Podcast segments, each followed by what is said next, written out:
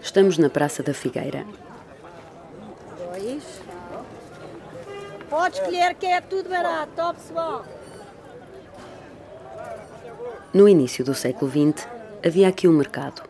Pessoa descreve-o no livro O que o turista deve ver, What the Tourist Should See. Este mercado é muito movimentado, vivo. Tem um telhado de vidro sobre uma construção de metal e organiza-se num grande número de lojas e bancas, umas voltadas para as ruas, outras para o interior do edifício. As manhãs, muito agitadas, são a melhor altura para visitá-lo. Imagine uma mulher de pé num frango, outra esfola um coelho. É uma roda viva de personagens. Marinheiros de branco chegam e partem. Na rua passam carros, elétricos e bicicletas.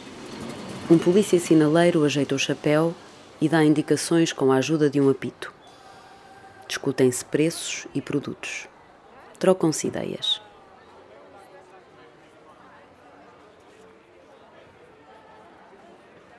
A Fernando Pessoa chega a uma maturidade crítico-literária no período, digamos assim, pós-Orfeu.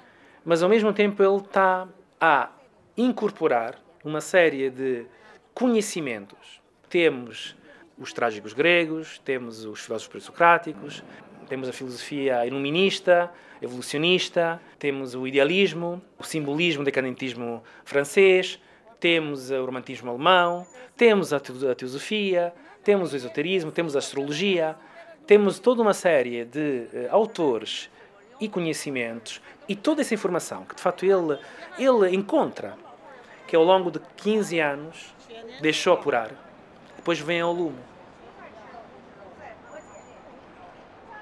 A forma mais imediata da obra de Pessoa, aquilo que nós chamamos de heterónimos, a heteronímia, dá a ver de uma maneira espetacular e de uma maneira muito impressionante aquilo que é a consciência de todo o século XX, ou seja, a crise do sujeito, a incapacidade do indivíduo se reconhecer uno, pleno.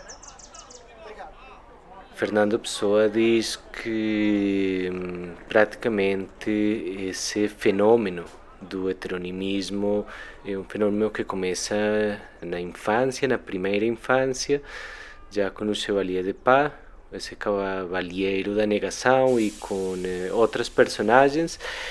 E a ideia genérica era uma obra escrita em nome da minha pessoa, pessoa, e uma parte escrita em nome de outras pessoas, heterônimos ou semi-heterônimos, ou todo tipo de autores fictícios. Fernando Pessoa definiu-se como um poeta dramático, sobretudo, não? Ele dizia que cada um dos heterónimos era um drama, porque era um monólogo dramático, e todos juntos constituíam outro drama. O drama ingente, que vai para além da tragédia, porque é uma tragédia viva, no sentido de que há autores dentro do autor, incluindo a própria pessoa que também faz parte deles como heterônimo, ou pessoa autor e a pessoa heterônimo heterónimos mesmo, cada um com vida própria e estilo próprio, são só três. Alberto Quero, uh, Ricardo Reis e Álvaro de Campos. Estes quatro heterónimos, considerando Fernando Pessoa um próprio heterónimo de si mesmo, são, cada um representaria um aspecto da sua estética e do seu projeto poético-filosófico. Fernando Pessoa apresenta Álvaro de Campos na revista Orfeu em 15, apresenta Caeiro e Reis na Atena em 24 25. São três personalidades fortes, três personalidades de poeta que têm a sua obra, têm a sua biografia, têm a sua história pessoal e têm, sobretudo, uma relação que se estabelece entre eles. Um deles é o mestre, depois há dois discípulos, sendo que os dois discípulos são entre si completamente opostos e diferentes. Um é um classicista e o outro é um modernista. O Ricardo Reis é mais estoico, o, o Álvaro de Campos é mais nietzscheano, no sentido da violência, do conceito, é, da luta contra os preconceitos da sociedade, eh, da luta contra os grandes nomes filosóficos, académicos. Eh? E o próprio Pessoa também representa um bocado a luta entre um Platão e um Homero, a luta entre a racionalidade e o instinto.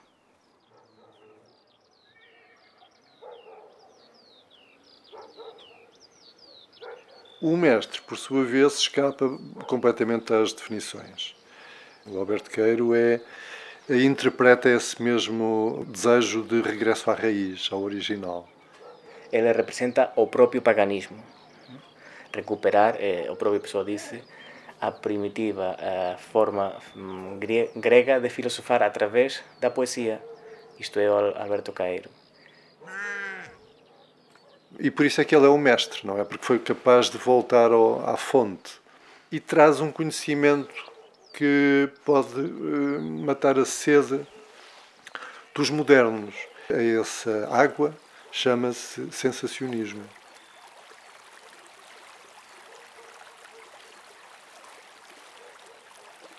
A pessoa desde muito cedo começou a tentar teorizar sobre a arte que queria fazer e multiplicou-se em ismos o intercessionismo, o paulismo, depois o sensacionismo.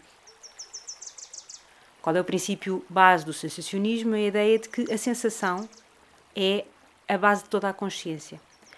Nós somos, nós somos sensações que são pensadas pela nossa consciência.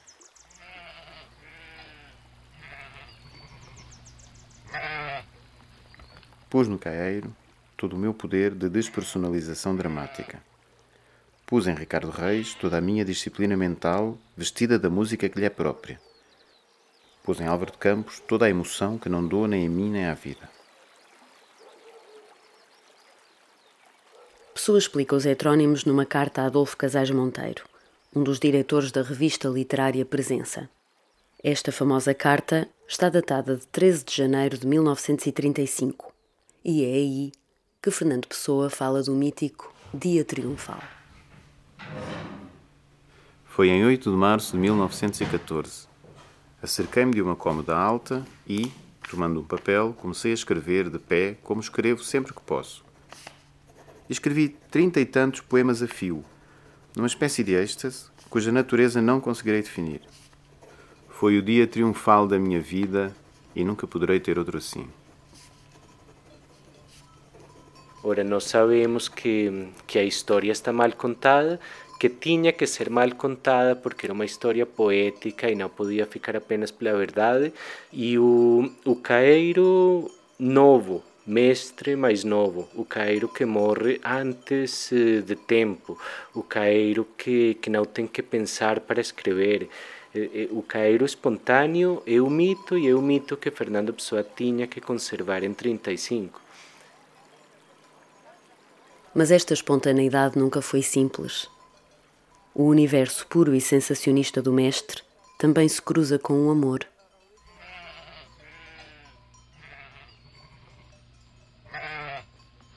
O pastor amoroso perdeu o cajado e as ovelhas tresmalharam-se pela encosta. E de tanto pensar, nem tocou a flauta que trouxe para tocar. Ninguém lhe apareceu ou desapareceu. Nunca mais encontrou o cajado. Outros, praguejando contra ele, recolheram-lhe as ovelhas. Ninguém o tinha amado, afinal.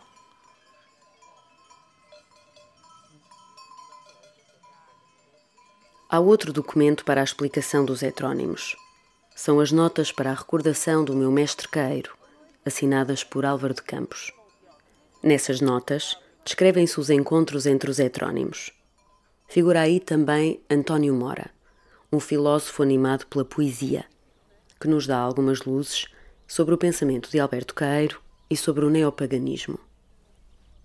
António Mora é outra figura importante, tal como havia o Rafael Baldaia, que era o, o astrólogo que fazia cartas astrológicas e que dava consultas de astrologia, tal como havia um Thomas Cross que se destinava a fazer charadas, a resolver charadas, e tal como havia outros, não é? O tal Pero Botelho, coisas desse género, que hum, são, têm menos obra, ou então têm só obra atribuída, ou então têm só biografia, e que têm a ver com uma dimensão do heterónimo que é meramente lúdica, que não é literária nem poética.